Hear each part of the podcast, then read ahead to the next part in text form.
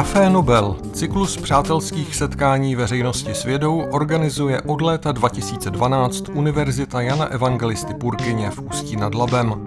Přednášky na nejrůznější témata se konaly a dosud konají na řadě míst Ústeckého kraje, v kavárnách, klubovnách i přednáškových sálech. Prostřednictvím našeho podcastu vám chceme přiblížit nejen aktuální přednášky, budeme také lovit v našem archivu.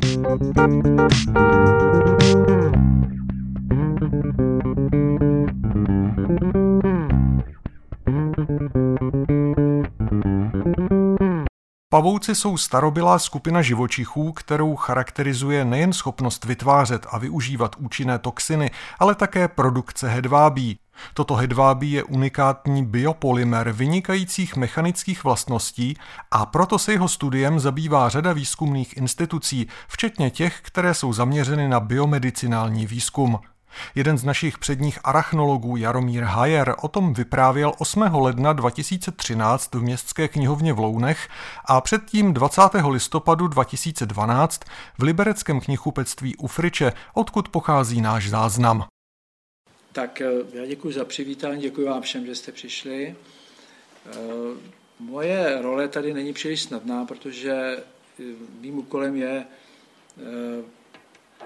říct zde podělit se s vámi o, o zkušenosti, eh, které jsem získal jako arachnolog eh, výzkumem pavouků, eh, což znamená výzkumem skupiny, která, skupiny živočichů, která vyvolává odpor jako málo která jiná skupina. Říká se, že arachnofobie je asi nejintenzivnější nebo nejsilnější fobie. A jestliže se mi podaří tím svým povídáním nebo tou následnou diskuzí ve vás, pokud ten odpor máte, pokud nejste zrovna přátelé pavouků, pokud ten odpor máte, tak ho aspoň změnit v nějaký respekt, tak budu rád. Pavouci si to nepochybně zaslouží, protože, protože uh, jsou to živočichové, kteří jsou staří minimálně, a teďka bych chtěl říct, uh, uvést stáří, nejstarší fosilie. Nejstarší fosilie známá, taková ta skutečně prokazatelně taková tak, kdy skutečně můžeme říct, že to je pavouk, tak je stará asi 350 milionů let. Jsou i starší fosilie, u kterých, nebo kterých se věci přou, jestli to jsou nebo nejsou už pavouci, ty jsou staré asi tak 370 milionů let. Nejstarší, pavou, nejstarší eh, pavoukovci, pavoukovci, to znamená, to je taková skupina která zahrnuje štíry a pavouky a sekáče a roztoče, tak eh, nejstarší pavoukovci jsou známí asi 500 milionů let a jsou to štíři. Eh, pavouci, jako všichni predátoři, jako všichni živočichové, ale pro predátory to platí zvlášť, eh, prošli během své evoluce takovým permanentním bojem o přežití. Ten boj nepochybně je úspěšný, protože do současné doby se dochovalo, nebo výsledkem evoluce, eh, která vedla k tomu, že se do současné doby dochovalo 42 eh, tisíc popsaných druhů pavouků. To datum je k poslednímu říjnu 2012, že je to čerstvé datum. Nepochybně ještě nějací pavouci přibydou. Každý rok se objevují nové a nové popisy, popisy nových druhů, ale za těmi 42 tisíci eh, druhy je, stojí vlastně miliardy jedinců, kteří se pohybují po zemi, kteří se buď to bezprostředně, anebo zprostředkovaně dotýkají našeho života, zprostředkovaně tím, že nám pomáhají například bojovat s mizem, že udržují určitou rovnováhu v přírodě, eh, bezprostředně tím, což je, říct, což je takové téma, které hodně lidí zajímá, že nás občas, teď v Čechách málo kdy, kousnou, že způsobí člověku nebo zvířatům, na kterých má člověk zájem, zdravotní potíže a sem tam i umrtí. To, proč pavouci přežili do současné doby a proč je můžeme považovat za evolučně, evolučně úspěšnou skupinu, je dáno několika výjimečnými znaky. Můžeme říct, že to znaky unikátní. Tím Prvním nikoliv eh, určitě ne eh, nej, eh, nemohu říct, že by to byl úplně nejvýznamnější znak, ale takový typický znak je mimotělní trávení. To znamená, že to, to všichni víte, každý jste někdy asi pozoroval nějakého pavouka, když jste viděli, že uloví kořist, zabalí do hedvábí, většinou ji zabalí, pak jim do ní napumpuje enzymy a počká, až se uvnitř všechny tkáně rozloží a potom nějakým nepatrným otvorem v těle tu tekutou potravu seje. To je první takový znak, který, o kterého se samozřejmě odvíjí i biologie pavouků. Dalším, eh, dalším znakem je eh, schopnost produkovat hedvábí. Schopnost produkovat hedvábí, a pak si to ukážeme ještě na, těch, na tom sedu těch dalších obrázků, má eh, celá řada živočichů. Ale eh, mimo jiné, když z těch, z těch nejznámějších jsou to samozřejmě motýly, nakonec eh, produkty snovací činnosti bource morušového jsou základem průmyslových odvětví mnoha zemí a takových živočichů, kteří mají schopnost vytvářet v nějakém, nebo pomocí nějakého typu žláz hedvábí, je celá řada, ale jenom v případě pavouků eh, byl, byly ty žlázy, ve kterých vzniká hedvábí v tekuté podobě, tak byly v uvozovkách během evoluce vloženy do relativně rozsáhlého zadečku. Tím došlo k tomu, že zatímco takový živočichové, jako jsou třeba chrostíci nebo jako jsou ti už zmínění motýly, mají jeden typ žláz, jeden typ snovacích žláz s jednotnou histologií eh, a ty snovací žlázy mají, mají vývod, nebo ta snovací žláza má vývod na, na spodním pisku, tak eh, a je to jeden typ, znovu opakuju, jeden typ, eh, jedna kategorie žláz, tak ti pavouci podle, podle evoluční vyspělosti, podle, podle řekněme, určité dokonalosti orgánů, eh, vyvinuli až eh, sedm kategorií snovacích žláz. A když bychom k tomu přidali ještě eh, ten lep, tu lepkovou tekutinu, tak bychom mohli, a pak ještě takový zvláštní sekret, který vytváří takovou jakousi vatu, kterou může část pavouků naklást na hedvábí, tak aby, aby ten efekt, eh, lapací efekt té sítě byl větší, tak můžeme říct dokonce, že těch, těch žláz, včetně těch, těch speciálních, je devět různých kategorií. Těch devět, těch je u nejdokonalejších tkalců, kteří přímo symbolizují snovací činnost a jsou křižáci. Eh, mnohem méně jich je u těch, na kterých teďka postavím tady ten úvod, to jsou primitivní skupiny vývoje nejstarší jsou, a to jsou takoví pavouci, u kterých je vlastně vyvinut nejmenší počet e, známých snovacích žláz, co se týče pavouků. A to jsou pouze tři typy.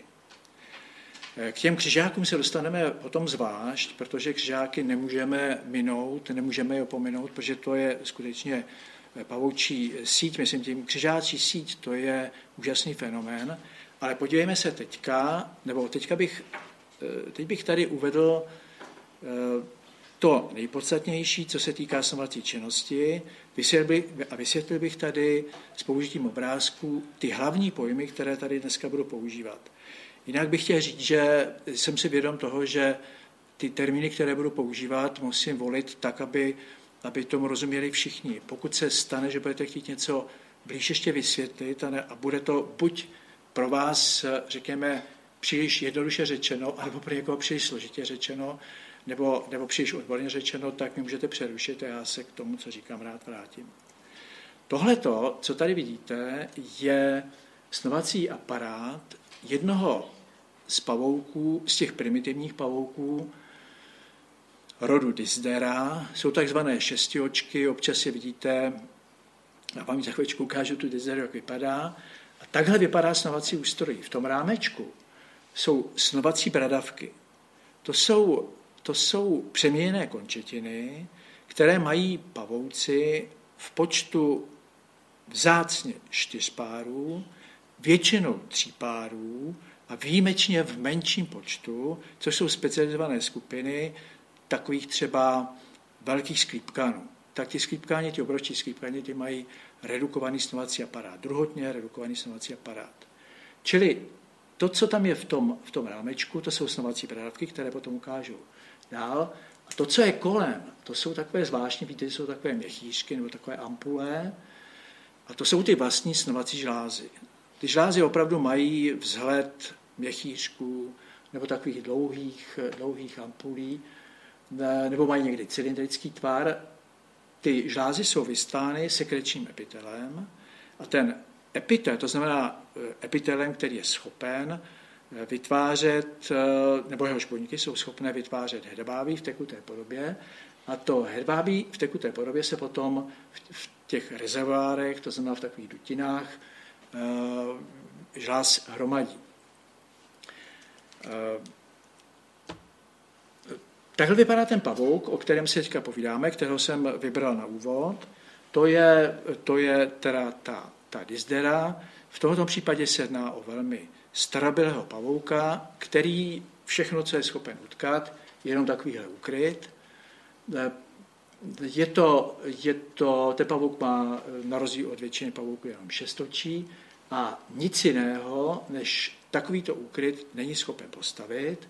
Dokonce není schopen postavit ani speciální, ani speciální kokony, to znamená takové ty, ty hedvábné zámotky, do kterých eh, jsou kladena vajíčka.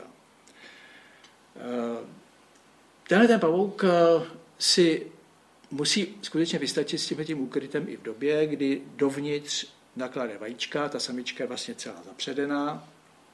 Jinými slovy, setkáváme se tady s první a možná také prvotní, evolučně prvotní funkcí snovacího aparátu a to je eh, vytváření hedvábí pro potřeby ochrany vyvíjících se vajíček. Eh, jedna z teorií o původu snovacího aparátu vychází z toho, nebo je definována tak, že původní funkcí snovacího aparátu bylo vytváření hedvábných obalů, které mají chránit vajíčka během jejich vývoje, ty obaly mají chránit také první postembryonální stádia, mají zajišťovat uvnitř stálo vlhkost, zbránit nějakého mechanického poškození a navíc ta vlákna, a to platí o všech pavoučích vláknech, mají vynikající antimikrobiální účinky. To znamená, to můžete někdy vyzkoušet a víte, že se to možná jste někdy četli, že se to dělá, že když na nějakou hnisající ránu dáte čerstvou pavučinu, tak zcela jistě eh, dospět, se ten stav té rány zlepší. Eh, někdo z vás, možná pokud někdo z vás eh, chová sklípkany, tak si všimněte někdy toho, že když hodíte těm sklípkám třeba pět cvrčků, tak oni je všechny pochytají, omotají je, omotají je hedvábí a udělají z nich jeden takový balíček. A když a ten balíček i po třech nebo čtyřech dnech ještě nezapáchá, a když někde zapomene nějakého mrtvého cvrčka, myslím teďka ten, ten sklípkan, tak ten už druhý den páchne. Čili to, to herbábí dokáže i tu potravu po, po několik dnů konzervovat a velice úspěšně.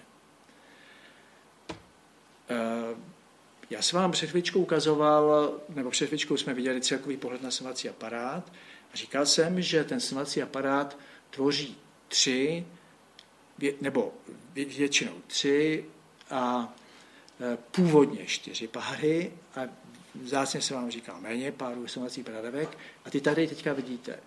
Tam, kde jsou ty šipky k tomu ALS, to jsou přední, říká se tomu přední postranní stomací bradavky.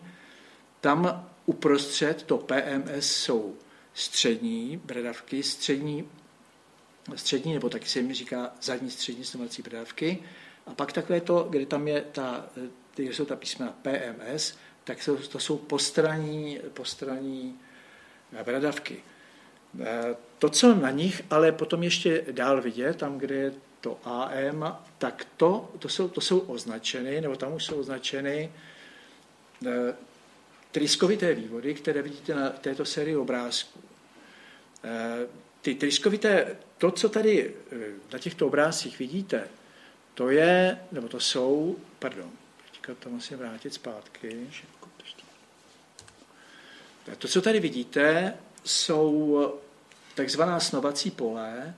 To, co tam vidíte, takové jakoby rozcuchané, takové jakoby speřené, prostě takový, takový, vypadá takové, takové kežičky, tak to jsou chlupy. To jsou chlupy, říká se jim mechanoreceptory, to znamená informují toho pavouka o kontaktu s podkladem, ale pak to, co tam je vidět ještě dál, jsou takové tryskovité vývody. Ty trysky tam všude vidíte, Každá z těch trysek má nějakou bazální část, což je tam označeno malým písmeny B a S, a potom terminální část. A tyhle ty tryskovité vývody v podstatě opravdu mají funkci trysek, takový slavný americký arachnolog Fritz Vollarat vysloveně mluví o tryskách a říká, že těmi tryskami je hedvábí, které vzniká v tekuté podobě v těch žlázách, které jsem vám ukazoval, tak těmi tryskami je to, to hedvábí v tekuté podobě vytačováno ven a tam začíná velice důležitý proces, to znamená proces tuhnutí. A to, ten proces toho tuhnutí, to je velice důležitý jev, který prostě pořád chybí, řekněme, i lidem to vysvětlení, nebo toho, přesně toho, ten proces samotný, ten, ten je vlastně klíčový při pochopení, při pochopení vzniku hedváby a při pochopení eh, jeho mechanických vlastností, protože ten proces toho tuhnutí ovlivňuje pavouk sám svými vlastními pohyby, protože on to z těch trysek to hedvábí setře nohou a podrží jej a udělá si, prostě setře to hedvábí, tím pádem z těch všech trysek se stane, počíná si trošku jako jako, jako tkadlec, když prostě z několika vláken má udělat jedno vlákno. E, ty, ty, to hedvábí z těch trysek setře, těch několik proudů stáhne do, jedno, do jednoho vlastně takového e, více prameného proudu nebo takového, takového vlákna a e, tím vlastním pohybem ovlivňuje, ovlivňuje vytvrdnutí, to znamená ty mechanické vlastnosti. To je právě ten problém, teďka trochu předbíhám, ale já se pak k tomu ještě vrátím. To je právě ten problém dneska eh, té snahy vyrobit, vyrobit eh, nebo napodobit pavoučí hedvábí a vyrobit pavoučí hedvábí stejných mechanických vlastností, jako to hedvábí opravdu má. To chemické složení, to se dá, na to se dá přijít. To samozřejmě tady dokáží, dokáží dneska badatelé, badatelé zjistit přesně, jaké je chemické složení těchto hedvábí. Dokáží dokáží eh, přijít na to, které geny a jaká je struktura těch genů, které, které eh, tu, to vytváření hedvábí, těch jednotlivých typů hedvábí ovlivňují nebo determinují. Ale ten proces tvrdnutí, to je ta důležitá věc, která, která se prostě nedaří pořád objasnit, protože eh, navíc, navíc je tady ještě jedna důležitá věc, že ti, ty housenky borce Morušového, tak stejně jako, jako spousta dalších živočichů, ty prostě tkají hedvábí pořád. Pořád. Pořád tkají a když se jim odebírá, tak pořád, pokud mají potravu, tak, tak jsou schop, schopni pořád ta hedvá, to hedvábí vytvářet. Jenomže pavouci, na rozdíl těch housenek, tkají jenom, když chtějí a nedají se k tomu přinutit. Mají naprosto specifické podmínky, přesnou vlhkost, prostě prostorové podmínky, kdy právě ti pavouci, na kterých máme největší zájem, to znamená třeba ti křižáci, když jsou schopni tkát a když to přesně, eh, když jim přesně ty podmínky nevytvoříte, když jim nevytvoříte podmínky přesně takové, aby byli schopni zhotovit ten rám, do kterého potom tu síť postaví, tak prostě netkají. Takže tady vidíte ty spigoty. Ty spigoty, nebo říká se tomu už i v takové té hantýrce arachnologické eh, české, tak se už používá termín spigot, což je, což je z angličtiny, znamená to sice cívka, nicméně ten termín je, eh, ten termín je tady řekněme, rezervovaný nebo používaný právě pro tyhle ty tryskovité, tryskovité vývody. A ty, a ty vývody vznikly, to znamená tyhle ty, ty trysky vznikly přeměnou, což je prokázáno, přeměnou těch, těch chlupů, které jsou kolem, to znamená těch speřených chlupů. Tady jsou ještě potom takové snímky, které ukazují způsob přichycení vláken podkladu a tady jsou snímky a teďka eh, bych eh, tady zároveň eh, se zmínil o dvou pro některé z vás možná běžné metodiky nebo techniky studia takovýchto vláken. A to je elektrodová rastovací mikroskopie, což je tenhle ten případ, kdy tady vidíte, vidíte tady vlákna, eh, jsou to vlákna té dizdery, kterou, kterou jsem tady to povídání začal, čili vlákna celkem jednoduchého úkrytu. A tady na tom obrázku vpravo dole vidíte eh, vlastně to, jak, ta, jak se ta vlákna slévají do, do jednoho takového jakoby eh, tlustšího provazce, ale v zásadě ta, ta struktura je taková, že jsou to, že jsou to prameny vláken. Tohle to je další pohled na hedvábí ukrytu pavouka, o kterém, toho jediného pavouka, o které jsem zatím tady mluvil. Tady je vidět, že jsou, že ty snovací bradavky jsou v podstatě vždycky, že jsou to párovité orgány. Eh, oni pracují vždycky, nebo pracují tak, že se zpravidla dotýkají. Takže to, co vidíte vlevo nahoře, jsou dva, dva takové, takové eh, prameny eh, vláken, které, která, tady vidíte i tu, to, to měřítko, nebo víte tloušku těch, těch vláken, eh, a, ale když potom v, to, v tom studiu takovéhoto hedvábí postupujeme dál, dostáváme se na tu takzvanou nanoúroveň, tak vidíme, že všechno to, každé to vlákno, které se nám jeví jako jako jednocelistvé vlákno, tak v podstatě je takovýto pramen nanofibril. Ta, ty nanofibrily, ty svazky se někdy zajímavým způsobem kříží, což vidíte na tom obrázku vpravo. Tady jsou ještě potom nějaké takové detaily, nicméně u jednoho detailu bych, než přejdu k dalšímu tématu, které bude takové, už se týkat více etologie, tak bych vám tady chtěl ukázat tu, tu, to, čemu se říká eh, supramolekulární eh, struktura. Tady vidíte detail jedné takové fibrily, myslím tím na tom obrázku B. Ta, ta jedna taková fibrila, to znamená jedno to nanovlákno, se skládá z takovýchto jakoby válečků nebo z takových kulovitých partikulí. A to, teď, teď, už jsme se, teď už jsme v tuto chvíli na molekulární úrovni. Tohle je vlákno, respektive molekulární úroveň vlákna těch nejstarobějších, nejpůvodnějších pavouků ta struktura těch takových těch odvozených moderních skupin, tak to je o něco složitější.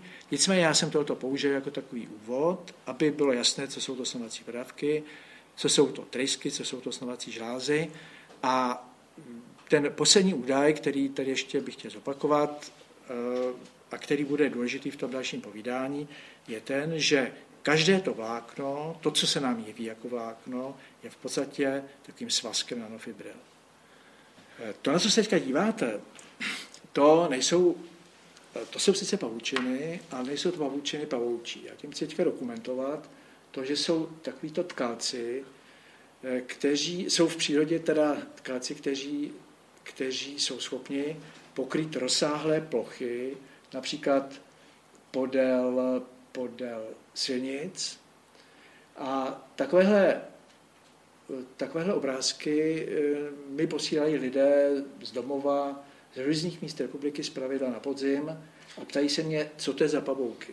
Tohle to nejsou pavouky, pavouci, to jsou motýlci, drobní motýlci, kterým se říká předivky. Tohle speciálně je takzvaná předivka zhoubná. A já tím chci dokumentovat, že i malí drobní motýlci dokážou vyprodukovat velké množství hedvábí, což je právě ten příklad. My jsme tady ale pochopitelně... Že do toho skočím, tohle bych si taky mohl přiložit na ránu, kdyby bylo potřeba. Tak to já nevím. to nevím, to nevím. O tom, tom žádnou informaci nemám.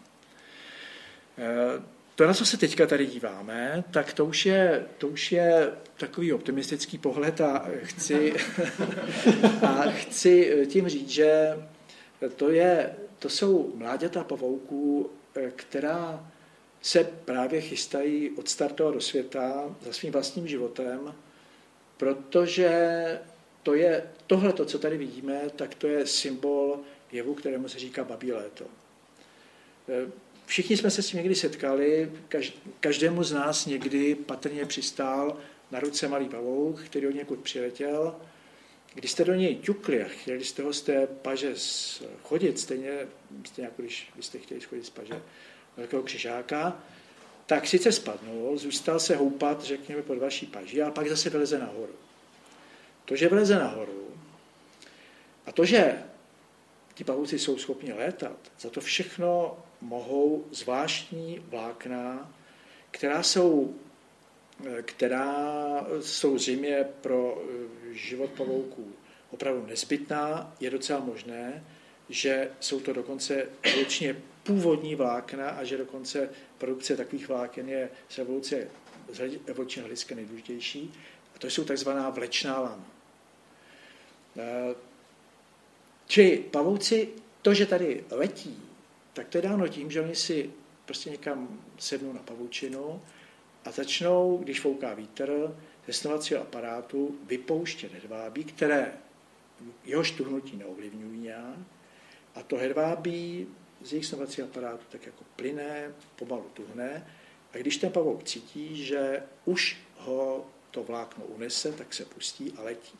Letí někdy stovky kilometrů, někdy tisíce kilometrů, dostávají se do velkých výšek, eh, stávají se součástí jebu, kterému se říká vzdušný plankton. A jsou to právě tahle ta vlákna, která umožňují pavoukům, aby byli jedni z prvních, kteří kolonizují úplně nově vzniklé třeba atoly, prostě nové ostrovy, čili umožní pavoukům šíření. Takové rogalo. Ano, takové rogalo, nebo paragliding možná. Tohle, tohle pavouka jsem sem dal, nechci to postavit, tohoto povídání na obrázcích. Nicméně eh, přesto tady tohohle obrázku eh, využiju. Je to, je, protože já tam mám potom nějaké snímky, tohle to je schematický nákres eh, pavouka, který se jmenuje sklípkoš. To jsou pavouci, kteří jsou právem označováni za takzvané živé fosilie. Tady ten termín se používá pro určité skupiny živočichů. Starobylé, o nich se domníváme, že už by tady neměly být a přesto tady jsou. Používá se to, vy pravděpodobně znáte tedy termíny používané v souvislosti s hateriemi třeba, že haterie novozelandská, nebo s latimerií. Že? Prostě čas od času se tyhle ty termíny používají. Tohle je taky takový příklad. Živé fosilie jsou to pavouci, kteří žijí v jihovýchodní Asii, říká se jim sklípkoši a na nich je dokonale vidět za prvé to, že původní tělo e, pavouků bylo segmentované, či tady vidíte, že ten zadeček je segmentovaný, článkovaný, což u ostatních pavouků vidět není. Ale hlavně je tam vidět, to je tam, kde je ta osmička, tak jsou tam vidět eh, mnoha článkové snovací bradavky a jenom tihleti pavouci eh, mají čtyři páry snovacích bradavek. Jenom tihleti. To je ten, a tihleti pavouci vypadají přesně tak, jako ty jako ty nejstarší fosilie. Prostě snovací aparát jsou, jsou pravděpodobně opravdu dokázali na několika místech eh, přežít. Oni obývají, obývají eh, tak asi 30 až 40 cm hluboké nory, ty mají vystané pavučinou. Eh, takováhle, takovéhle, takovýto habitat nebo takovéhle místo je relativně neměné, nepochybně, takže se v něm dá si přežívat dlouhé období. Ale je tady vidět ještě jedna důležitá věc. Je tady vidět poloha těch snovacích bradavek zhruba uprostřed břišní strany těla. Eh, je tady vidět, že jsou to opravdu původně končetiny, ale u těch ostatních pavouků už se potom ten snovací aparát přesouvá na konec, na konec eh, těla. Tady jsou potom ještě jednou snovací žlázy, ale tady už se jedná o snovací žlázy specializované a takhle vypadají snovací žlázy dlouhé, tady vidíte, že jsou to opravdu takové ampule, takové, takové měchýšky. Takhle vypadají snovací žlázy křižáků, ke, kterých, ke kterým prostě směřuji jako k takovému vrcholu, jak už jsem říkal, eh, pavoučí evoluce. Tady jsou ještě jednou ty žlázy. Tady jsou potom snovací bradavky té živé fosilie, to znamená toho sklípkoše, Eh, vidíte na tom obrázku vpravo, vpravo nahoře, že jsou to opravdu článkované, mnoha článkové stovací bradavky a jsou tady čtyři páry. Eh, tady jsou potom, tady je povrch snovacích eh, bradavek, respektive jsou tam ještě jednou ty tryskovité vývody, ale jsou to tryskovité vývody pavouka, který byl usmrcený zmrazením zrovna v době nebo ve chvíli, kdy to hedvábí vytékal. Čili je tam přesně vidět, je tam vidět, jak z těch trysek vytékají jednotlivá vlákenka. Eh, tohle to je, tohle to je obrázek, i když, i když jsem si vědom toho, že bych neměl zabíhat do nějakých velkých podrobností, nicméně tady bych přesto eh, chviličku zůstal a použil bych tohle schématu protože si eh, budeme ukazovat nebo, nebo rád bych vám ukázal, jak funguje křižáčí síť, nebo jak vůbec fungují eh, ty sítě, které jsou používány k lovu potravy. A ty sítě musí vykazovat eh, vynikající mechanické vlastnosti. Když si představíme, já to teďka, myslím si, že bych mohl tam někam skočit na ty, nebo, nebo někam skákat, nebo nechám to zatím takhle. Eh, když si představíme křižáčí síť, což si myslím, že každý ví, jak taková kolovitá, kruhovitá síť vypadá, tak, eh, tak ta síť v podstatě vypadá tak, že je tam, jsou tam nějaká rámová vlákna, a z jejich, z jejich středu, respektive e, jsou to rámová vlákna, do nich je, v nich je postavena, postavena síť. A ta síť vypadá tak, že má takový jakoby paprskovitý základ, nebo paprskovitý základ, a, z těch, e, a ty radiální paprsky, které jdou všemi směry, jsou propojeny takovou spirálou lepkavou. Ta síť křižáčí, ta, má, ta je, nebo ta vlákna, mají několik vlastností, které ostatní sítě nemají. Mimo jiné jsou to vlákna, která e, mají schopnost e, převádět nebo měnit, e, měnit energii kinetickou, to znamená pohybovou energii, na energii tepelnou. To znamená, že ta že zhruba jde asi tak o to, že na to teplo se, že se v té síti, no v těch vláknech se e, přemění asi tak 70% té energie, která je do, do, té, do té sítě udělena po nárazu e, do předu letícího hmyzu. A tím pádem e, se ta síť nepřetrhne, nebo ta vlákna se nepřetrhnou a ta kořist není ven katapultována. Nefunguje ta síť jako trampolína. A tohle to je něco, co, to je takový model, který, který je používán nejčastěji při vysvětlení tohoto jevu. To znamená toho jevu, jak je možné, že když letí hmyz, letí směrem k, k té pavoučí síti, k té křižáčí síti, tak fakt je, že když to bude nějaký netopí, nebo když to bude nějaký pták, tak ji proletí, nebo když to bude příliš velký brouk, řekněme nějaký roháč.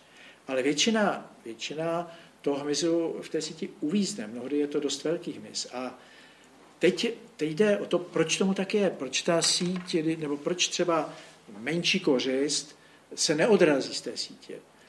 A to vysvětlení, která, které, které je celkem obecně přijímáno, je takové, že tady tohleto, co vidíte vlevo, úplně eh, označeno tou touštkou 1 eh, mikron, tak to je v podstatě jakoby jedno vlákno, Představme si ho, v tomto případě ten obrázek vychází z toho, čemu se říká vlečná lana. Ten termín už jsem tady jednou použil. To je to, na čem ty pavouci létají a na čem, když padnou do volného prostoru, tak se potom vrátí nahoru.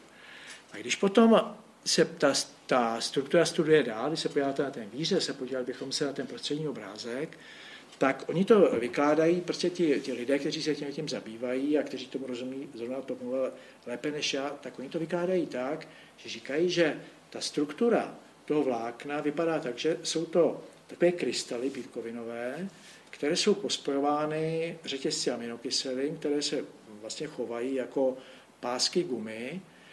Ty krystaly jsou potom vidět tady úplně vpravo a, oni, a ten, ten výklad je takový, že když, když ta kořist nebo když ten hmyz narazí do sítě, tak ty, ty krystaly se u sebe třou a tím třením, že je vlastně to uvolňováno teplo. Čili oni, oni tímhle tím způsobem vysvětlují to, proč.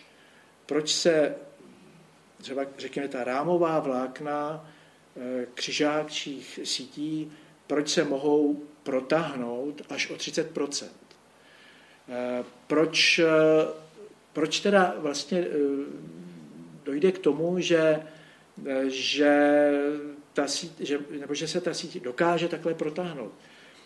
A vychází právě z tady z toho. To znamená, oni vychází z toho, že ta kořist narazí do sítě, chvíli v ní zůstane, protože ona narazí do těch vláken té lepkavé spirály, chviličku ještě letí dál, ale ta vlákna té lepkavé spirály, tam mají ještě větší schopnost se protáhnout, tam se uvádí, že se protáhnou až o 200%, část, ta, ten, ta, ten hmyz vletí do té sítě, pro, letí, letí už z části zachycený těmi, těmi lepkavými vlákny, ale zároveň dochází k tomu, že tím třením těch, těch krystalů o sebe je uvolňováno teplo, které potom už nemůže být, nemůže být eh, použito vlastně do toho, do toho zpětného nárazu. Je to takový model, který je, jak už jsem říkal, obecně přijímaný, ale samozřejmě každá síť a všechna vlákna nejsou postavená na stejném principu.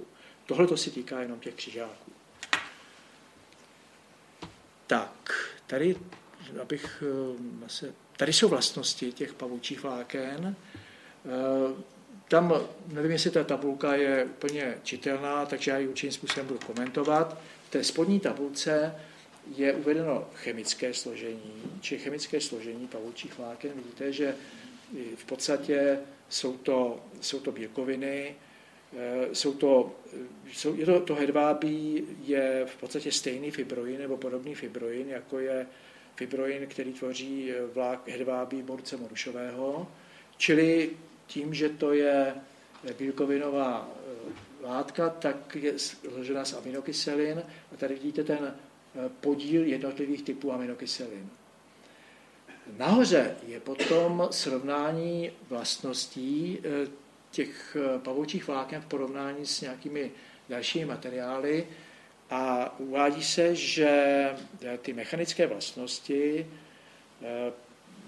rámových vláken křižáčích sítí v podstatě odpovídají eh, mechanickým vlastnostem eh, takového materiálu, myslím tím vstaženo na nějakou hmotnostní jednotku, eh, vláknům nebo materi- stejného materiálu, jako je Kevlar. Ta, jsou mnohem pevnější než třeba, opět je to vstaženo na, na hmotnostní jednotku, než třeba ocel. Tak, tady jsou potom Tady je eh, ještě jeden takový přídatný snovací orgán, který má část pavouků, kterým se říká krybelátní pavouci. To, na co se tady díváte, to jsou takové zhluky jemných trubiček, malinkých trubiček. Ty trubičky, se, jak se o sebe, jsou to v podstatě stovky, v některých případech tisíce malinkých trubiček. Každá ta trubička je spojená eh, s jednobuněčnou žázou a sekret těch, těch žláz potom dohromady vytváří takovou jakoby lepkavou vatu a tu část pavouků klade na pavučinová vlákna.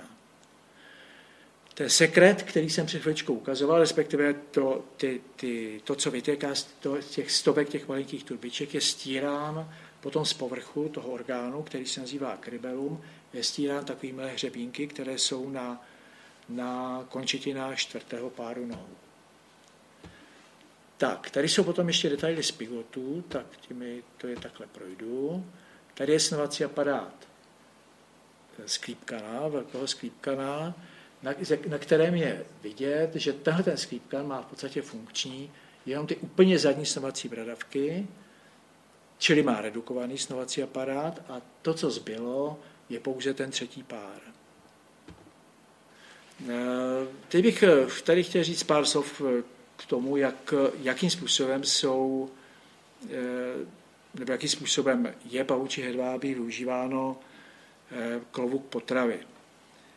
Eh, Tohle ten schematický obrázek zachycuje ty pravděpodobně evolučně nejstarší sítě. To jsou sítě těch sklípkošů.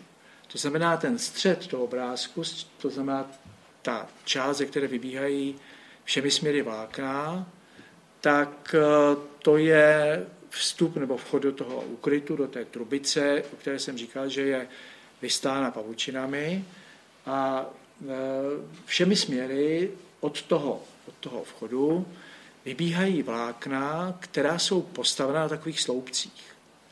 Tenhle ten typ sítě, považovaný za vývojově nejpůvodnější, je nazýván takzvaný tripwire systém, to znamená takový ten systém zakopni a pavouk vyběhne a stane se vlastně ho kořistí. To znamená, je to ten, tyhle ty sítě původně asi takhle fungovaly, to znamená, že ty pavouci běželi, tady, teda pavouci, tak kořist někde tady běžel, hmyz běžel, dotkl se eh, některého z těch vláken, Ta vlákna fungují jako signální vlákna, pavouk vyběhl z ukrytu, kořist uchopil a zatáhl ji dovnitř.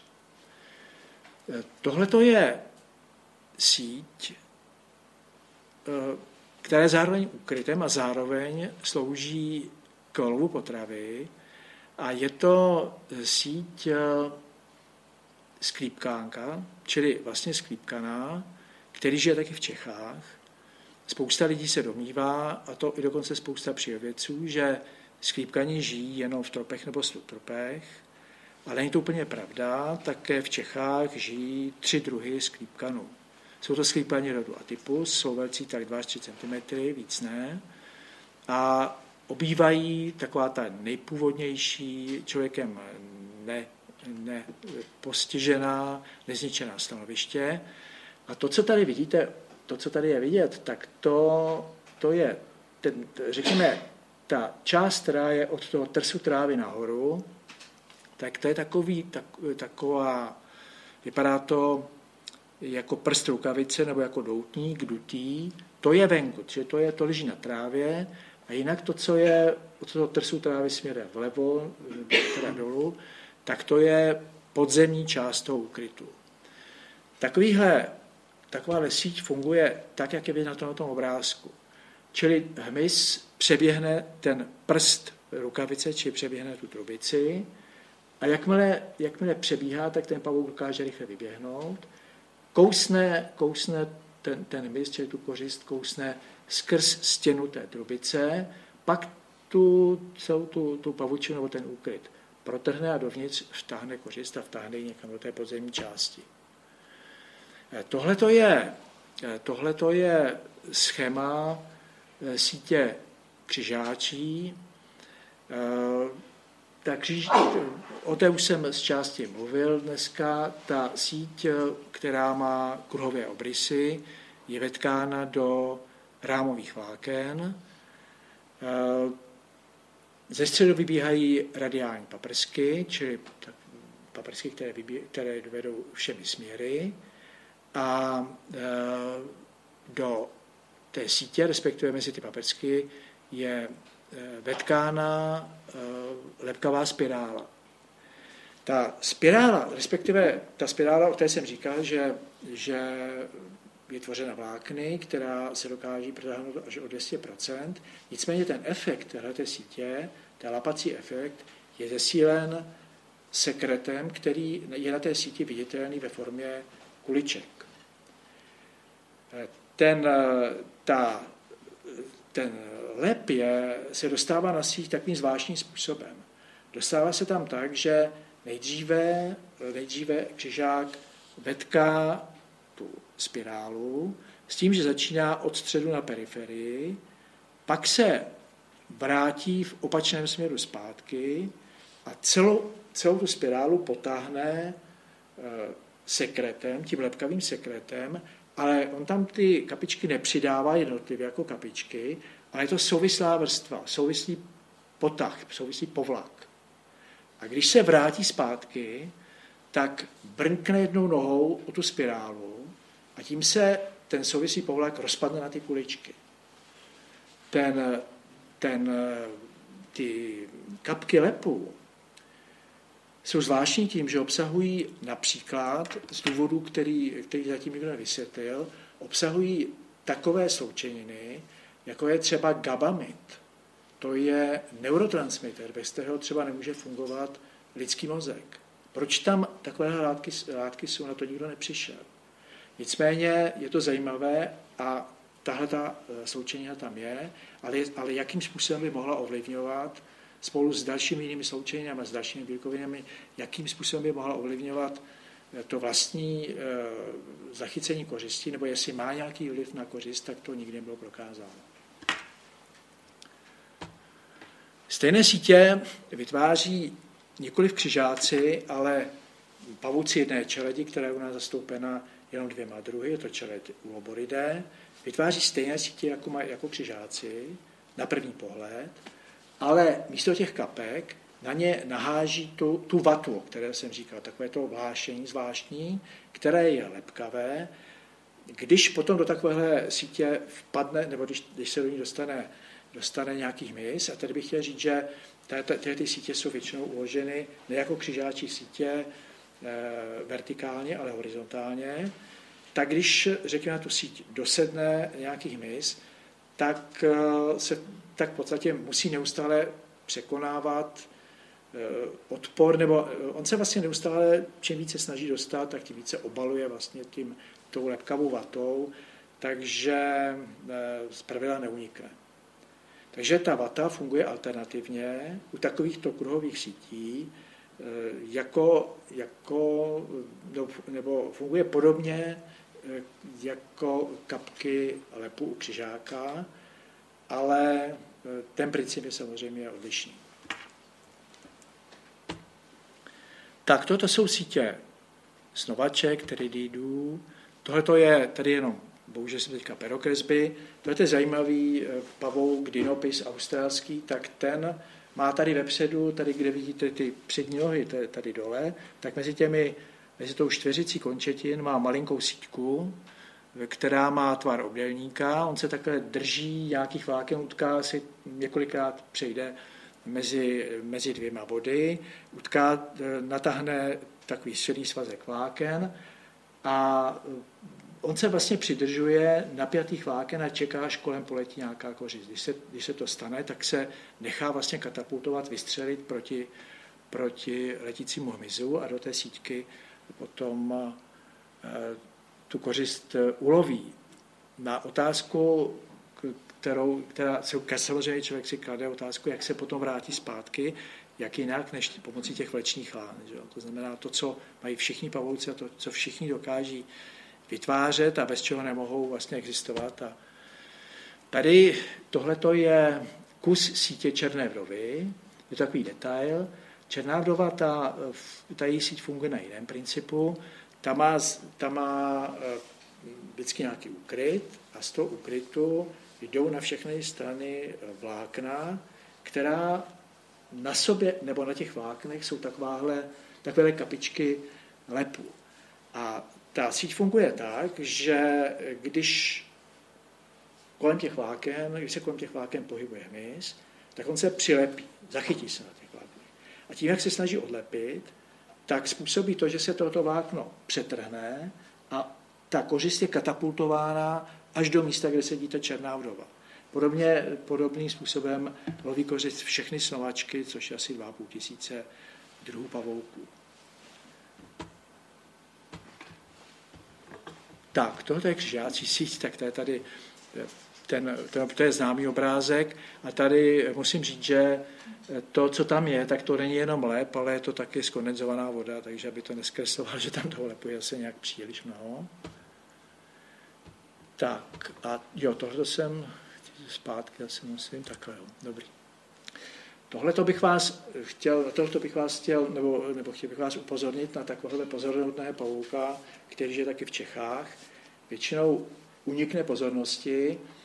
Je to, je, je to pavouk, který se nazývá pakřižáček pobřežní. A toho pavouka, tady není nějaká šipka, ale když se podíváte na tu síť, tak ona, já tam se se dovíte, tady ten pavouk sedí tady. Tady. To je ten pavouk. Ten pavouk je asi 2 mm velký. Ta síť, když se mi podíváte, tak ta síť má průměr tak asi 20 cm.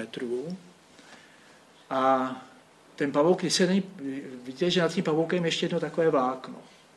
On sedí a čeká na kořist, která, on, tahle, tyhle, ty, tyhle ty sítě Eh, si staví v bažinách, dokonce někdy ta vlákna přichytí na, na bahno a čeká nebo je zavěšen na nějaké rostlině, to znamená, že část těch vláken je přilepena k vegetaci a on čeká na, na potravu, na hmyz nebo na kořist, která startuje z, z toho bahna, ze spoda. Když když se to eh, povede, nebo když, když prostě tam ta nějaká moucha vlétne dovnitř, nějaký mezolétne dovnitř, tak on tu síť popustí, ta síť jakoby skolabuje A je to, stejný, je to něco podobné, jako když do rybářské sítě chytíte kapra, pak tu síť vytáhnete ven a, a všechna ta vlákna vlastně tak jakoby se spojí dohromady. No prostě udělá ten, ten pavouk do takovéhohle, eh, do takové, do takovéhle sítě, která vlastně vypadá podobně, nebo to schéma té sítě bychom mohli přirovnat k deštníku, který vám v nějakém velkém větru se obrátí, prostě obrátí se na ruby a vydrží to madlo.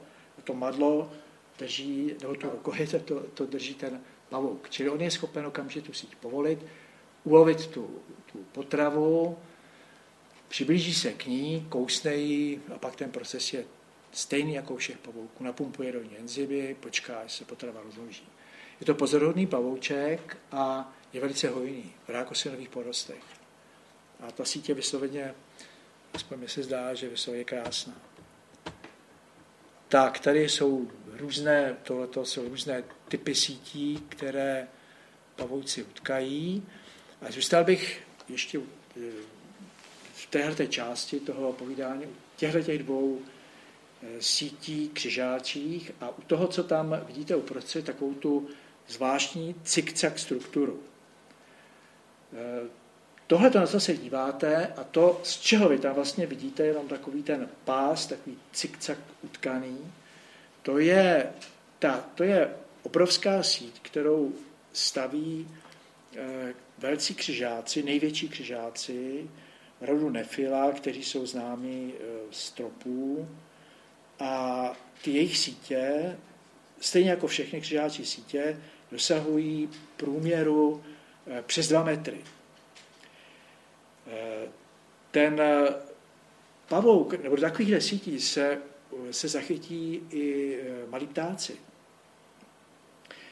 Ale aby, aby tou sítí neproletěli také třeba větší ptáci, kteří by ji poškodili, tak ti pavouci tam tkají, do toho vtkají takové, takovou strukturu, která má ty větší pavouky, ty větší ptáky varovat, prostě větší živočichy, kteří by to síť poškodili, tak je, tak je prostě varuje. Ten pavouk eh, tam tohleto vetká, zvláštně, že těm, na ty malé ptáky to reaguje, ti velcí se vždycky vyhnou.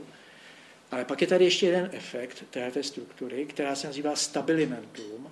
A ten efekt spočívá v tom, že odráží ultrafialové záření létá tam speciálně, nebo existují pokusy, které prokazují, že to, to odrážené světlo, to ultrafi, respektive to ultrafialové záření, odráženého, odrážené tady od toho stabilimenta, že přitahuje hmyz. Podobnou strukturu můžete vidět také u jednoho pavouka, k kterému bych se chtěl ještě dostat. A, a pardon, já to podobnou strukturu, to znamená takovéhle stabilimentum, vykazuje jeden pavouk, který je tady u nás takovou relativně novou součástí fauny. Nazývá se křižák eh, prohovaný. Možná jste na někdy narazili, nedá se přehlednout, protože je dost velký a má žluto-černou barvu. A to je, je to jediný křižák, eh, který si stabilimentum či strukturu do sítě vkládá také. Jsou to pavouci, kteří se tady objevují teprve poslední 20 let a předtím tady zcela jistě nebyli. A proč tady teďka jsou, tak na to nikdo pořádně zatím neodpověděl. Ale poznají se právě ty, ty křižáci, ty, ty, ten křižák žlutočerný, který je původně mediterální, je to teplomilný druh, tak se poznají právě ty jejich sítě podle toho, podle tady toho stabilmenta, které tam eh, vetkávají také. Existuje nějaká krabice s? Nebo... Tenhle ten pavouk? Eh, tenhle ten pavouk, eh, eh, já samozřejmě, tohleto, můžu říct jenom ty hypotézy, které o tom jsou. Tyhle ti pavouci se šíří samozřejmě také jako, jako většina křižáků. Šíří se tím, že jsou zavěšeni na vláknech to, co jsme, o čem jsme už, jsme už tady dneska povídali. To znamená, mnoho pavouků, mnoho pavouků eh, opouští mateřské hnízdo tím, že si udělají to vlečné lano a někam odletí. Eh, jenom malá část pavouků ale najde to správné místo. A tihleti tihle pavouci, to je ten křižák žlutočerný, ten, to je pavouk, který si tká sítě výhradně v bylinném patře a je to specialista na saranče. E, čili neloví nic jiného než saranče a e, tohoto je předmět diskuzí na mnoha arachnologických seminářích a ten konsenzus je asi takový, že k tomu, e, že, že oni se možná někdy taky doletěli. Nenašli tady možná vhodné biotopy a tím, jak vznikají, nebo, nebo tím, jak vznikaly po roce 89, jak docházelo k restitucím a vznikaly velké e, plochy, které nebyly žádným způsobem obdělávány nějakou dobu, tak vznikala taková, taková jakoby nekosená, zaschlá bylinná patra, která, a v nich tenhle ten pavouk žije přímo masově. A je možný, že právě tím, že, že tady docházelo k tomu, že, že prostě tady vznikaly, nebo že tady zůstávaly takovéhle, takovéhle plochy nekosené, tak možná, že tím se tady namnožila ta populace tohohle druhu, takže tady do současné doby přežívá. Těžké říct, jestli to tak je. Hovoří se také o tom, že to šíření je dáváno někdy také do souvislosti eh, s oteplováním klimatu, ale od globálního oteplování klimatu, ale jestli to tak je nebo není, to je těžké říct. Já nevím, jestli se dneska dostaneme třeba k jedovatým pavoukům, ale těch jedo... Ale prosím? Jedna z možností teda je, že přišel po restitucích. No, že se, že prostě předtím, je to zba, předtím ho tady nikdo nenašel. A má to co žrát? Nebo musel má tady co žrát, to je právě daný tím, že on neloví nic jiného než saranče. A těch tu je dost. A saranči je tady hodně. A, a to je, kde, kde, jsou, eh, kde jsou saranče, tam jsou ti křižáci. Kde jsou kosené porosty, tak tam ho prakticky nenajdete. A je to ten velice krásný, zajímavý pavouk a eh, jestli uvidíme, jak, jaký bude osud tady, ale takovýchhle pavoučích druhů, které se tady objevují v současné době, a, a, nebo se tady objevují e, řekněme v takové přemnožené formě, přemnožené podobě, kdy, kdy e, podle klasifikace pavoučí zvířeny jsou pavoučí druhy, které byly považovány dlouho za vzácné. A dneska jsou na některých místech hojné. A v některých případech je třeba i o takové pavouky, jejichž kousnutí třeba může být citelné. To je možná takový, možná si vzpomenete nedávno na, na takový mediálně známý případ přemnožení pavouka, eh, který se latinsky nazývá Chiracantium punctorum, zápřednice pokřovní. To v jedné době v televizi Nova to bylo skoro každý den. Oni se opravdu namnožili, namnožili se taky na podobných místech, jako třeba ty, eh, ten křižák žlutočerný. A v jedné době jich byla spousta. Já tady mám obrázky potom těchto těch pavouků, těchto těch Eh, kteří se tady objevují ve velkém počtu a dřív tady nebyli. A to, to ještě, když už mluvím o těchto těch nových druzích, tak to nemluvím ještě o, o pavoucích, kteří, eh, kteří třeba mohou být nebezpeční, ve volné přírodě nežijí, dostávají se sem s obchodem, s tím, jak se globalizuje obchod, jak se rychle převáží jaké ovoce, zelenina, do, do hotelů, které, které chtějí mít eh, čerstvé ovoce, tak eh, já tady mohu, to mám ukázat příklad, jednoho takového extrémně nebezpečného pavouka, který, jehož, kterého prostě odchytil, který kousnul jednoho kuchaře v jednom renovovaném hotelu pražském. Ten kuchař byl natolik, natolik eh, ducha přítomný, že pavouka zabil, sednul do auta, jel do nemocnice, a, takže byl okamžitě léčený, v podstatě to onemocnění, nebo ta, ty, ty následky toho, následky toho kousnutí byly minimální, ale e, musí každého zneklidnit, že vůbec se sem takovýhle pavouk dostal. A že to je speciálně druh, který může žít v našich podmínkách jako druh synantropní, to znamená, může žít v lidských příbycích nebo v tom, co člověk postaví, když je to vytápěné.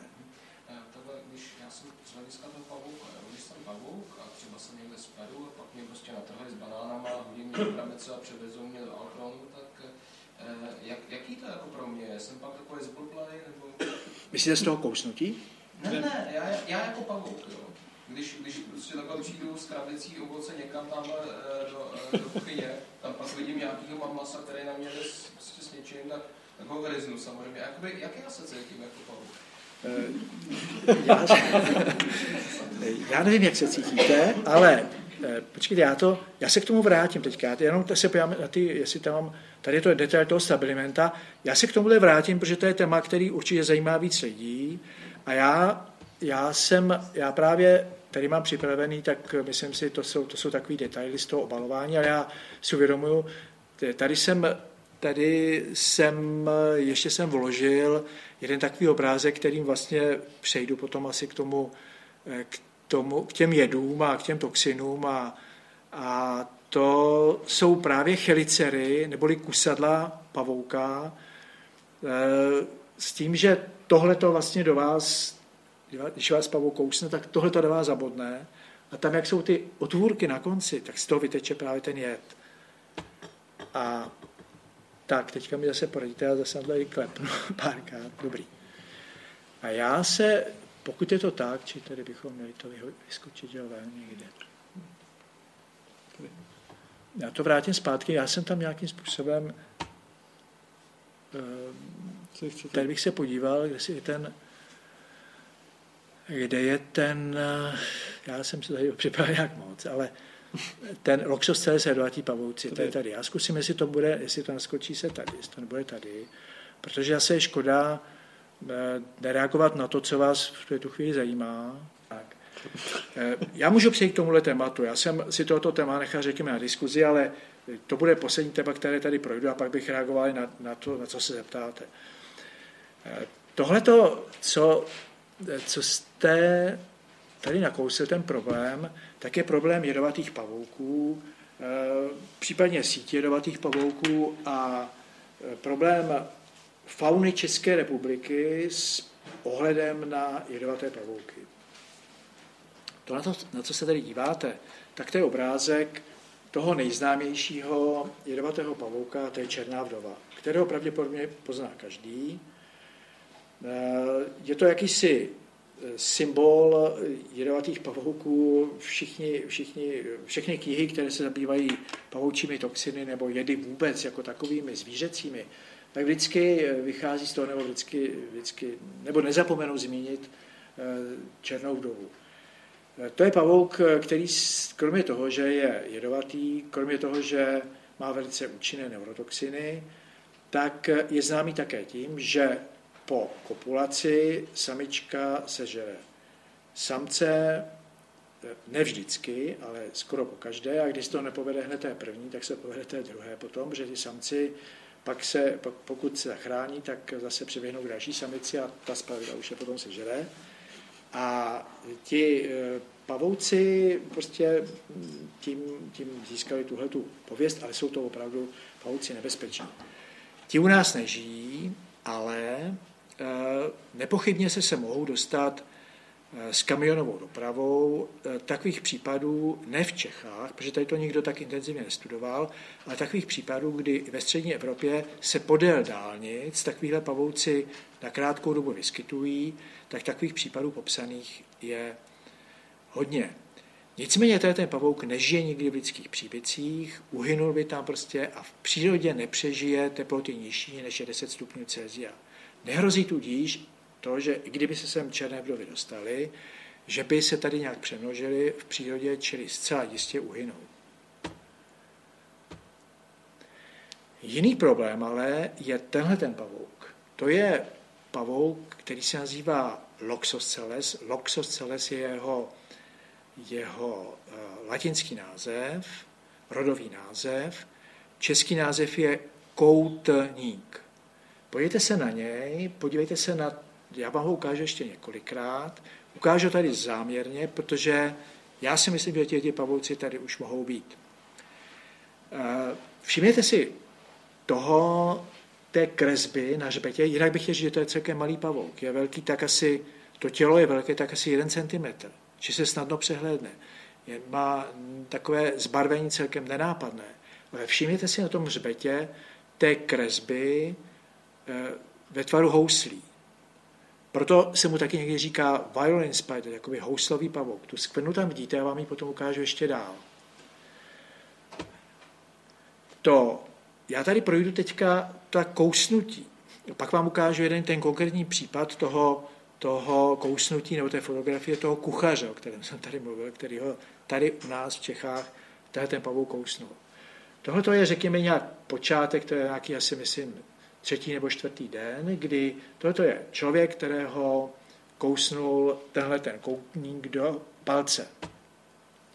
Také to vypadá dál, to znamená, ten, tenhle ten, tihle pavouci rodu Oxosceles mají eh, jedy, ty jedy jsou vždycky směsí bílkovin, eh, ty, ty jedy v tomto případě vyvolávají kromě takových prostě horeček a, a nevolnosti a prostě takových těch typických příznaků, kdy je člověku špatně, vyvolávají ještě nekrózy. Ty nekrózy jsou ale zesíleny nebo ještě podníceny, nebo, nebo ten, ten, to, ta, to vytváření těch nekróz eh, ještě podporují bakterie, které jsou ve slinných žlázách. Tak co? Tak, také to může dopadnout, to znamená, ty nekrozy mohou vypadat až takhle, to znamená, že vypadávají kusy masa.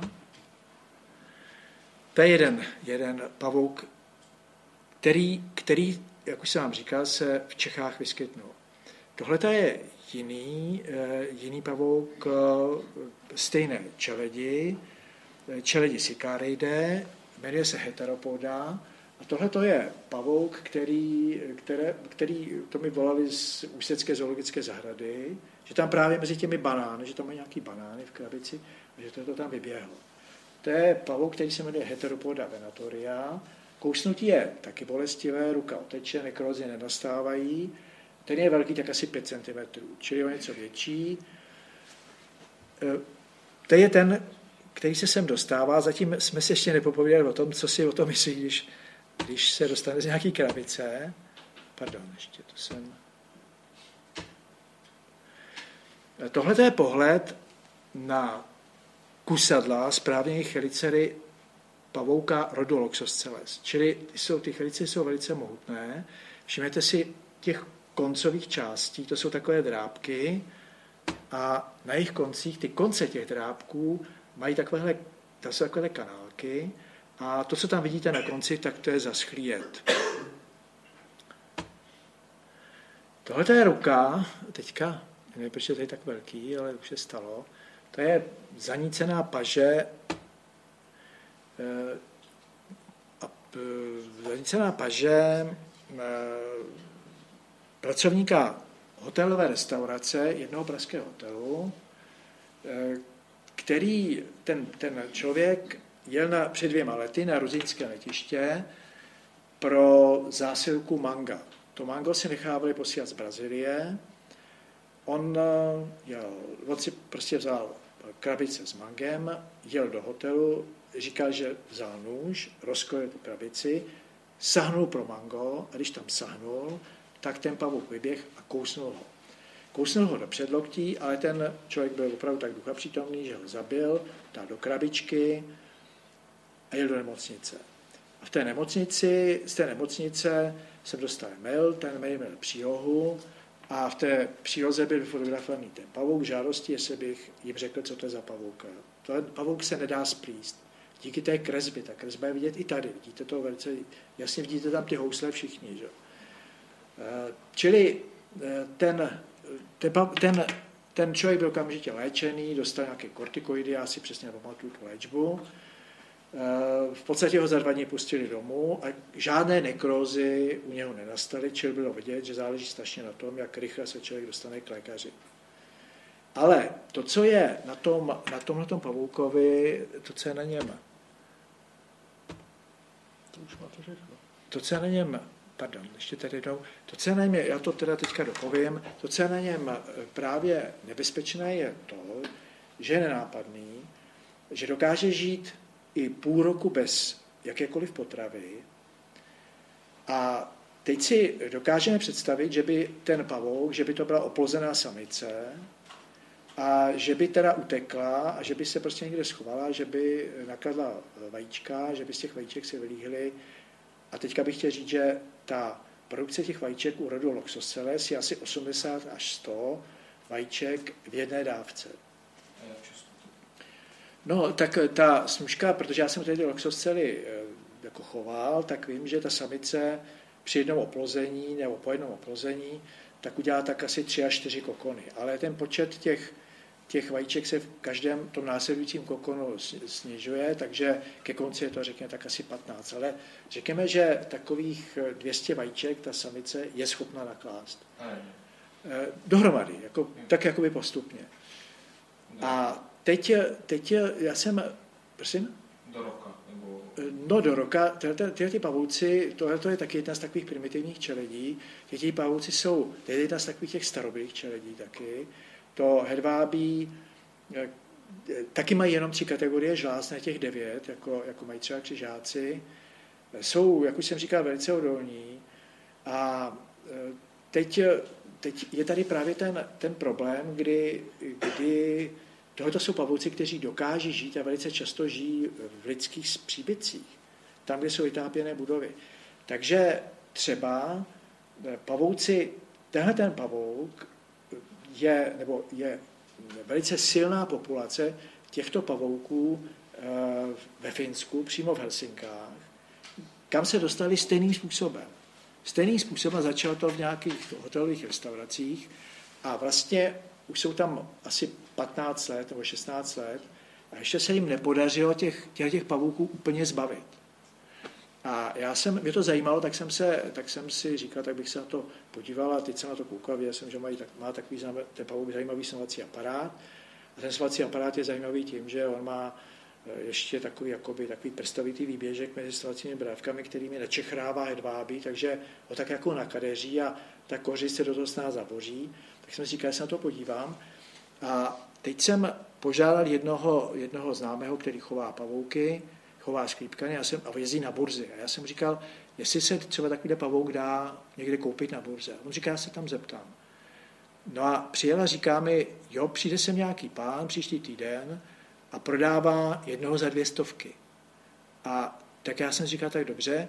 A asi za týden opravdu přišel takový opravdu podivín, který měl batůžek, měl v tom několik takových těch, takových těch plastikových krabiček, plastových krabiček, z otvůrky pěkně tak napíchaný, aby se pauci neudusili.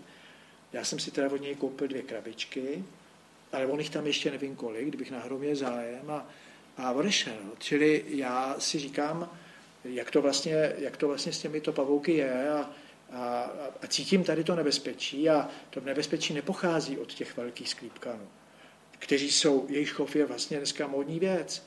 Hodně lidí, že jo, to, je, to, je, to je komerční záležitost, spousta lidí dneska chová velké pavouky, zvlášť ty velké sklípkany,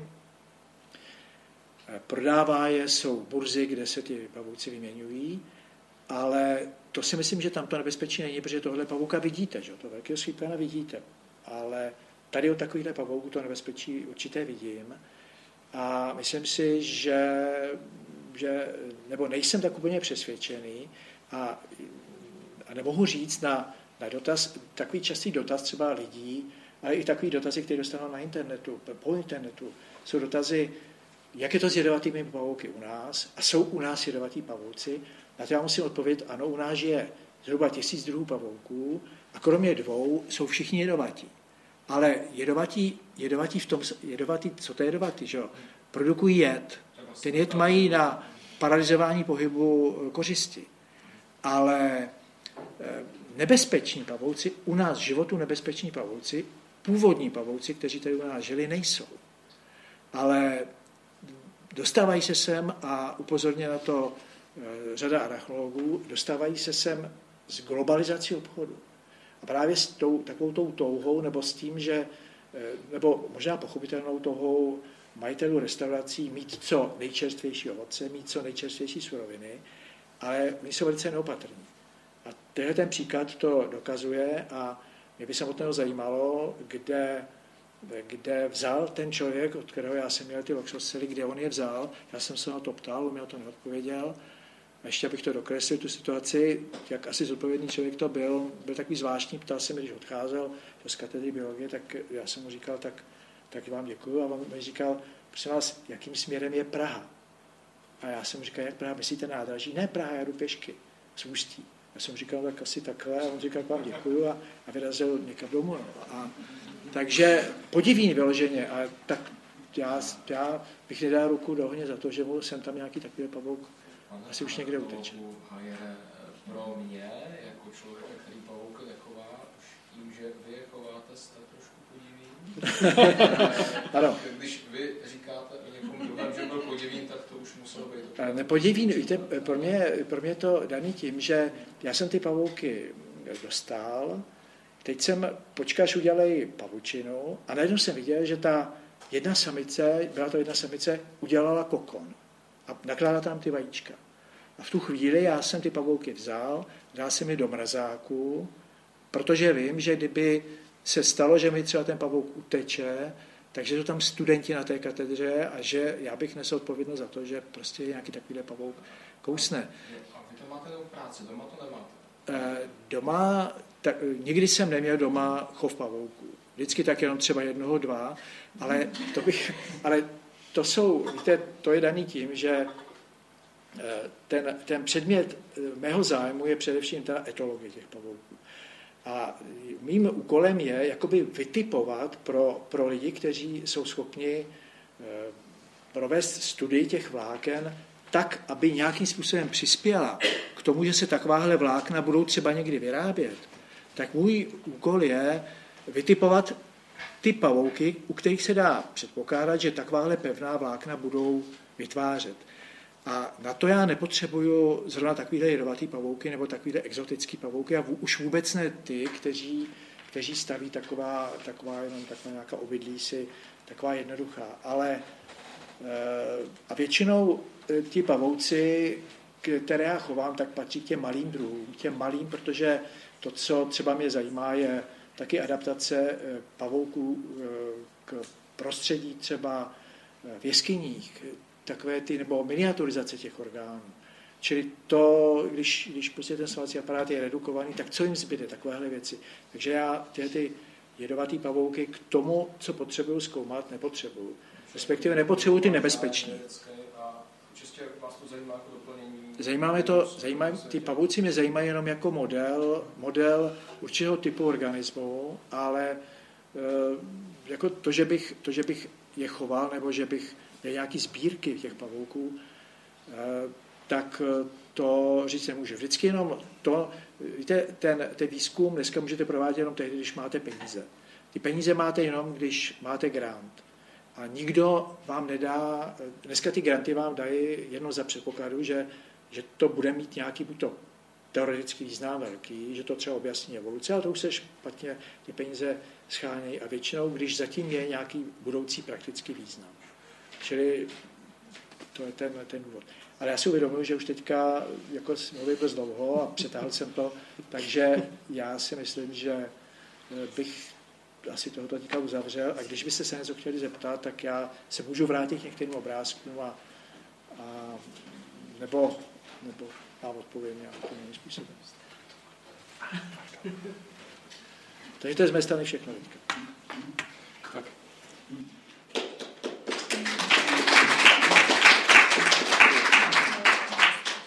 Já děkuji a samozřejmě, eh, pokud máte nějaké dotazy, tak ještě nějaký prostor na dotazy eh, máme. Eh, prosím. Francente, já jsem mohl tady A chtěl bych se zeptat, z toho, co jsem na těch semových snímcích viděl, tak vlastně to vlákno je někde na průměru 20 nanometrů.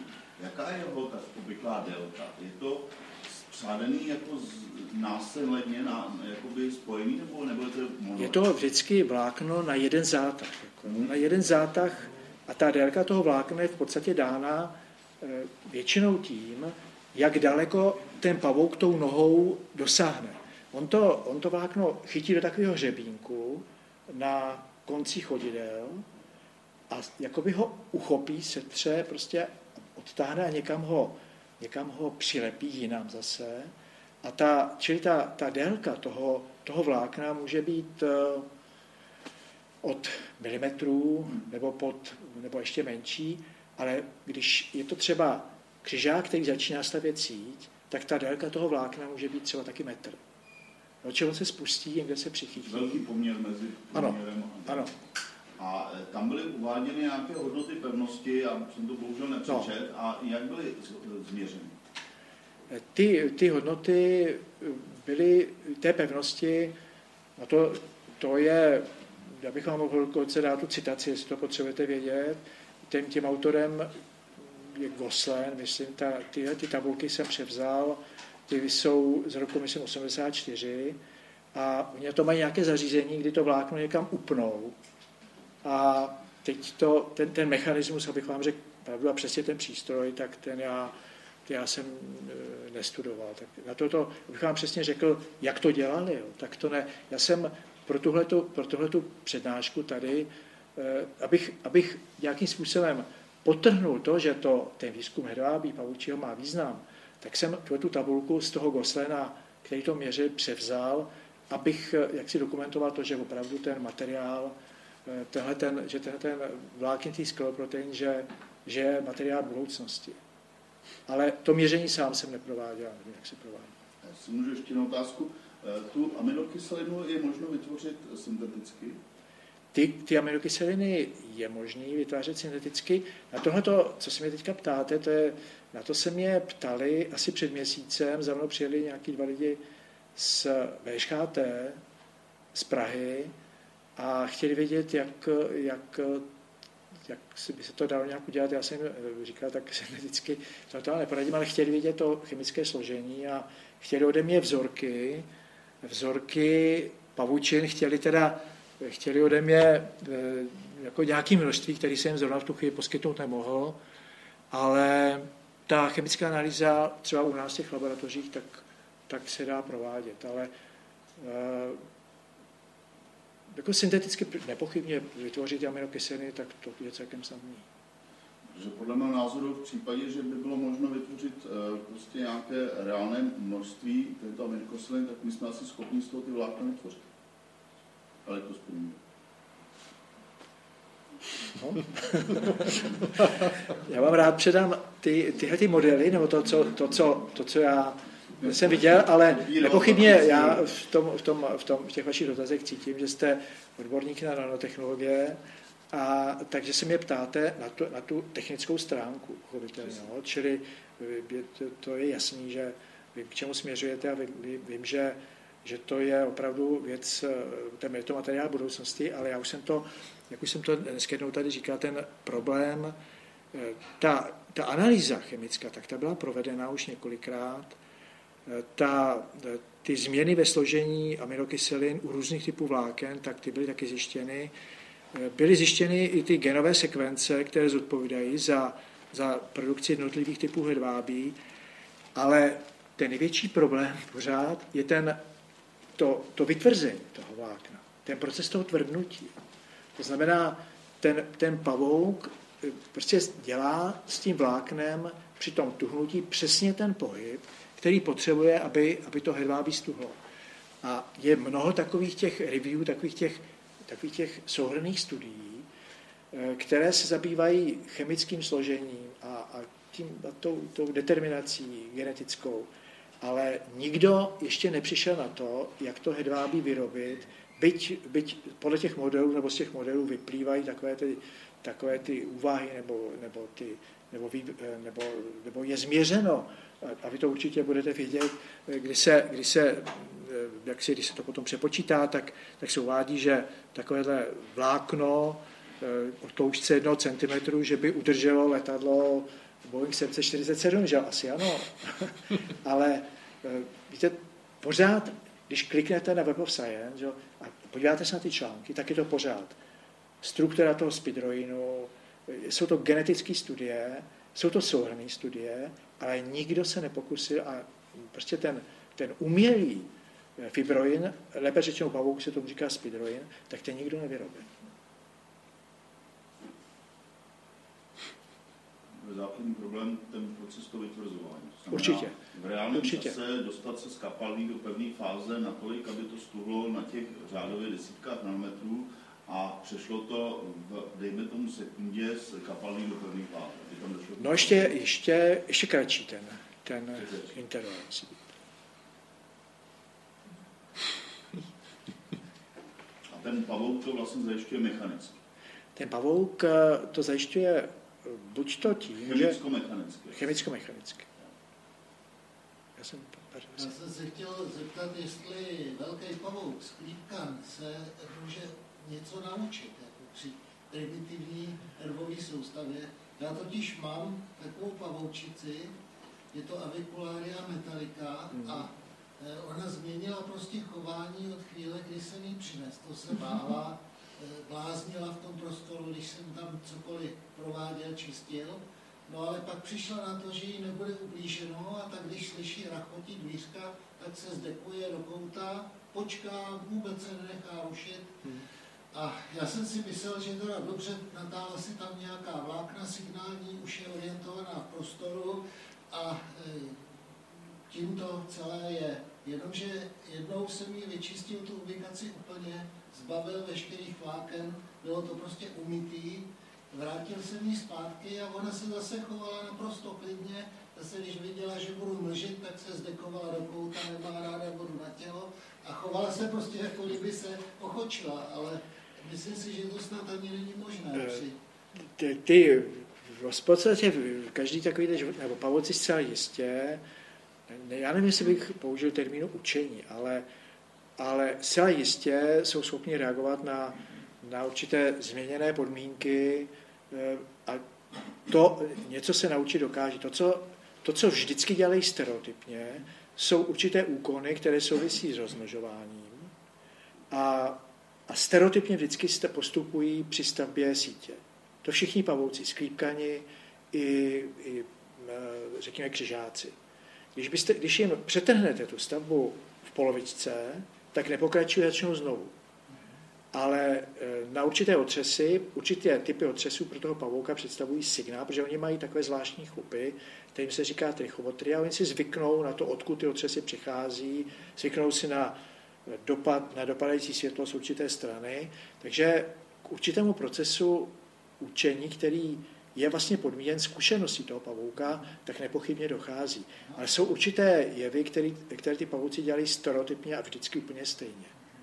Ale ten, tenhle pavouk, který ho vy tady jmenujete, tak to je jeden asi z nejhezčích pavouků, eh, krásný, že jo, takový, staví takový ty, takový ty trubice, že jo, zvláštní, krásný úkryty, navíc to nejsou agresivní pavouci, dají se chovat, jich, vy jich můžete mít i víc pohromadě, oni se nenapadají, tak to je takový pavouk, o kterém musím říct, že ke kterému se snadno přilne. Jo. To, je, to je krásný, to je krásný zvíře. Krásný zvíře. Jak kdybych mu umístil nějakých pět eh, do, do, do toho terária, nějakých pět eh, kamenů, nebo takhle, a, a vždycky by to bylo spojené s tím, že buď tam dostane potravu, nebo tam se může vyspat, nebo tak, nebo naučím takhle počítat do pěti. Jo. To asi ne. to nevím. No. Mm, co je pro toho pavouka? Vy jste říkal, že jste to slyšel do ledničky. Co je pro toho pavouka lepší, jako umrznout nebo uvařit se? že já vám ještě vysvětlím tu otázku. Já, když jsem byl malý dítě, tak eh, jako v zimě, když třeba pavouk vlez do vany, že jak oni se v zimě stavují do těch příbytků, tak pak jsem třeba se šlo koupat a ono to, to bylo ve vaně, tak já jsem jako vždycky vzal tu sprchu a jsem to jako kropil, teď se to uvařilo, jo, odpadly tomu ty nožičky a, a odtok a tak. No. A máma vždycky to jako říkala, ne, ne, ne, pavouček, to, to nesmíš, takhle, vzala ho do sklenice, že jo, a, a pak ho šoupla ale na mráz do sněhu. Co je jakoby lepší, jestli má pravdu maminka nebo já? tak eh, to nevím, to já opravdu nevím, ale, ale nejlepší je takovýhle pavouka. Pavouka pavouk, o kterém jste určitě mluvil, byl dost velký, tmavý, že jo, rychle běhající a byl to pokoutník, eh, byl to určitě samec a ten samec tam spadnul, protože někde eh, prostě schránil samici. Ti pavouci, ty samci potom už nestaví žádné sítě a jediná, jediné, co je zajímá, je sehnat nějakou samici. A, ten, a přitom, ho, přitom ho nejčastěji v té koupelně, v té vaně chytnete. Já osobně toho, já jsem jako ty pavouky nezabijím, pokud, pokud to samozřejmě nejde o to, že potřebuji třeba se nějaké žlázy. A ty pokoutníky je asi nejlepší vzít na lopatku a někam je vyhodit ven. A když je hodíte někam poblíž eh, nějaký zdi, tak ho někam zalezou, stačí. On ten pavouk, on to chvilku ještě, ta, i ten mráz mu, on nějakou dobu přežije. Navíc je prokázáno, že pavouci, kteří žijí, nebo kteří se živí hmyzem, který přezimuje a který má, který, který má v sobě látky, které mu to, to přezimování umožňují, tak prostřednictvím té kořisti dostávají do těla taky takové látky, které, takové látky, které umožňují snášení vysokých teplot, terénských teplot. Takže já, já nevím, co je pro to pavouka lepší, ale já si ten příklad toho zmrazení tady ukazoval, váděl proto, že tím způsobem jsem ten materiál, že to zůstal zakonzervovaný, že jsem potom mohl zase ho třeba eh, nechat rozmrznout, ale musím říct, že v tomto případě jsem se vysloveně obával toho, aby se nestalo, že takovýto pavouk se dostane někam mezi studenty. A že by... Na tom mrazu pro toho pavouka existuje minimální šance, že přece jenom ještě Že teda, že zcela jistě tady v našich podmínkách, že ještě někam stačí odběhnout. Prosím. Já mě by zajímalo, vy jste říkal, že přežije i půl roku aspoň nějaký druh bez jídla. Ano. Ale když to produkování, minimálně to produkování těch sítí musí být strašně energetické náročné. Jak to zvládá? Eh, tenhle ten pavouk, jsou pavouci, kteří vůbec sítě klovu potravy nepotřebují. A eh, tenhle ten Loxosceles, tak ten si staví eh, spíš takový jakoby koberec, na kterém se trvává. A z toho koberce, někdy teda se stane, že když prostě na ten kobereček vběhnou vběhne nějaký hmyz, tak, tak za ním vyběhne a kousne ho a, a, a vysá na tom koberci a jinak, jinak vyběhne mimo, eh, mimo to hnízdo a on zrovna není ten pavouk, který je, u kterého je lov potravy závisí na, na hedvábí. A jsou, jsou živočichové, kteří dokáží snížit látkovou výměnu na, na minimum, příliš se nepohybují, dokáží přežívat dlouhou dobu. To se týká nejen pavouku, ale týká se to i hmyzu. Štěnice vydrží půl roku bez, nepochybně nejméně půl roku bez, bez potravy. No, je to samice, říkal jste.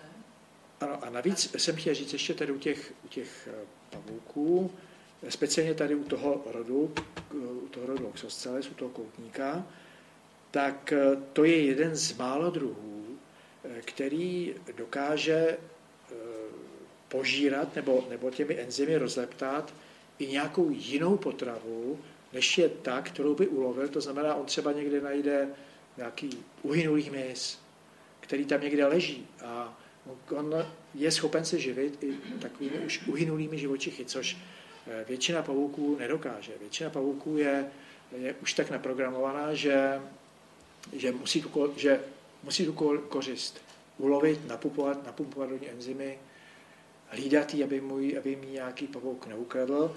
Vy jste, vy jste mluvila o tom, že vy jste říkala, že to je energeticky náročné. Jsou pavouci, kteří nedělají nic jiného, než kradou kořist jiným pavoukům. Pohybují se na periferii jejich sítí, eh, pohybují se hrozně pomalu, tak aby nevyvolávali žádné vibrace, pomalu se přiblíží k té kořisti a buď to tu, tu potravu sají současně s tím křižákem, většinou jsou to, jsou to kleptopionti, kteří žijí v sítích křižáků, a nebo když zrovna se stane, že ten křižák vyběhne za nějakou jinou kořistí, tak prostě překoušou ta vlákna, odnesou si někam a sadí je, sadí je prostě někde e, sami. Navíc i ta, ta pavučina sama o sobě představuje rezervár bílkovin, protože ti pavuci, když už je největší hlad, tak se žerou i tu pavučinu. A e, dokonce ta pavučina, to, že, je to, že to je e, výživný, výživný materiál, na to, přišlo mnoho, na to přišlo mnoho živočichů. Například jsou kolibříci, kteří si vylepšují potravní bilanci tím, že se zastaví na určitou síti, vyštípou kousky hedvábí, s obáčkem z toho se do takového balíčku a spolknou. Čili ta síť sama o sobě představuje i pro ty pavouky rezervár výkoly. Jste říkal, že pavouků ta síť je teda, že má dezinfekční vlastnosti nebo nějaké léčivé ano. vlastnosti. To platí i pro ty jedovaté pavouky? Pro všechny pavouky. Pro všechny. Takže i když je ten pavouk jedovatý, tak ta jeho ta, ten, jed, ten jed je eh, použitý vždycky jenom pro paralizování nebo usmrcení kořisti. Případně eh, jako, jako obraný, obraný prostředek při napadení. Ale primárně je určený k lovu, k lovu kořisti, nebo k usmrcení té kořisti. Existuje tam nějaká úměra, že by třeba čím je ten pavouk jedovatější, tím lepší by bylo popas, eh, To ne, to ne, to se také, také to nefunguje. Ne, ne, Prosím. Já si myslím, že ten jed musí být velmi účinný, protože z těch fotek bylo zřejmé, že tam se to kusadlo jedná o rozměr nějakých 10 mikrometrů, to znamená jako trubice, to znamená ten vnitřní eh, objem musí být výrazně malý, takže když to srovnám s eh, jedovatostí hadů, kde ten, ta dávka je výrazně větší, kterou člověk může dostat, a to jsem zažil teda, že příklad dostal ve Španělsku, eh, měl takovou nějakou nehodu a co to s ním udělal, tak ten jed musí být asi účinnější než ten jadí, je to tak? Eh, podívejte, je to k těm jedům třeba speciálně jedna dávka, jedna dávka jedu při kousnutí e, dospělou samicí černé vdovy jsou 4 mg. Tahle ta dávka těch 4 mg je dávka, která usmrtí laboratorní myš za 20 minut. Morče, uvádí se, že morče usmrtí asi za 6,5 eh, hodiny, eh, laboratorního potkana velkého za 32 hodin a kočku za 5 dnů. Čili to je, čili vždycky závisí, závisí to na velikosti toho zvířete, ale, te, ale to konkrétně přesně vím, že, eh, že jsou to 4 mg v případě, v případě té černé vdovy. Ale u těch jedů je to ještě tak, že eh, třeba u některých jihoamerických pavouků bylo zjištěno, možná, že to je ještě u jiných, ale tam se dělají takové výzkumy, že ten jed se mění, mění svoji povahu ze zásadité na kyselou během dne a během teploty. A bylo zjištěno, že když ten jed má zásaditou povahu za vysoké teploty, tak je to opravdu jed a je nebezpečný a tu kořist usmrtí. A když je ta teplota nízká, třeba by to bylo ráno, a ten jed by byl, má tu, tu, prostě tu kyselou povahu, tak je neúčinný. A navíc se projevují velké rozdíly v tom, že eh, takhle, ta obnova toho jedu trvá vždycky několik dní. Takže ta černá vdova, když kousne jednoho člověka, tak prostě je to opravdu nebezpečné. A když, když eh, řekněme, kousne toho člověka za dva dny, tak údajně to ten člověk prakticky nepozná. A ta obnova toho jedu speciálně u černé vdovy do, té, do, té, do, té původ, do toho původního množství a do té původní účinnosti, tak se uvádí, že trvá 5 až 6 dní. Tak já, vzhledem k tomu, že čas, čas běží, eh, tak asi poslední dotaz, jestli má někdo. tak. Takže vám moc poděkuju. No, já vám taky děkuju. Ale chtěl bych poděkovat tady lidem, kteří tady jsou, kteří jsem přišel, já si to nesmírně vážím a vážím se toho, když, eh, když někdo projeví zájem o to, eh, tím stojí spoustu času a, a úsilí a, a jsem rád, že jsem prostě přišli.